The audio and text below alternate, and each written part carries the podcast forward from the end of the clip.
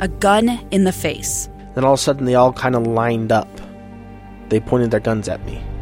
And this is the point where I thought, I'm going to die today. Started two years of horror for an American in Venezuela. They said, You need to give us your phone and get ready because you're coming with us. I'm Becky Bruce, and I spent a year researching and piecing together Josh and Thamy Holt's story about their ordeal in a notorious prison. That's when everything started to turn bad. We had another pound on the door. Boom, boom, boom. And there was the police once again. You can binge all of the episodes of Hope and Darkness on KSLPodcasts.com or wherever you get your podcasts.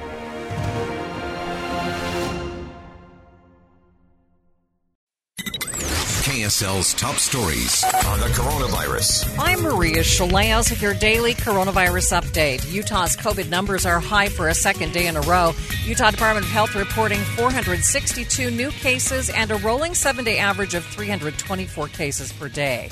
158 people are currently hospitalized with COVID, and one more person has died. More than 7,000 vaccine doses were administered in the past day.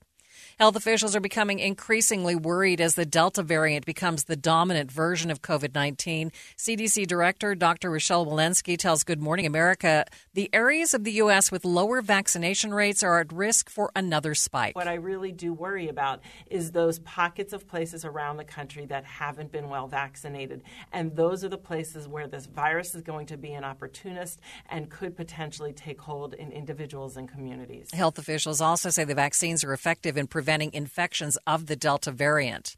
Israel is changing course as the Delta variant spreads there just weeks after lifting restrictions. ABC's Jordana Miller reports from Jerusalem. Israel's new prime minister pushing off the date vaccinated tourists can enter the country from July 1st to at least August 1st. Naftali Bennett aiming to curb the spread of the highly contagious Delta variant, which drove a spike in COVID 19 infections for a third day in a row. Initial data here showing vaccinated Israelis make up at least 40% of those new cases, though no one is seriously ill. Bennett warning he will mandate indoor face masks next week and restrict air travel if infections continue to rise. Jordana Miller, ABC News, Jerusalem. Mexico will donate over 400,000 AstraZeneca COVID 19 vaccine doses today to Guatemala, Honduras, and El Salvador. The vaccines will be shipped on military flights. Only 3.8% of Guatemala's population has received at least one COVID 19 vaccine dose. In Honduras, the percentage is 4.9%. Two athletes from Uganda have already tested positive for COVID 19 in Japan. ABC's Inez de la Cuetara has more from the foreign desk. A second member of Uganda's Olympics team testing positive for COVID 19 after arriving in Japan for next month's Tokyo Games. Beatrice Ayikoru, Secretary General of the Uganda Olympic Committee, saying in a statement, quote, the member is asymptomatic and being looked after by the health authorities in Izumisano City. The rest of the team is well. This comes as the decision to hold the Olympics amid the pandemic remains deeply controversial.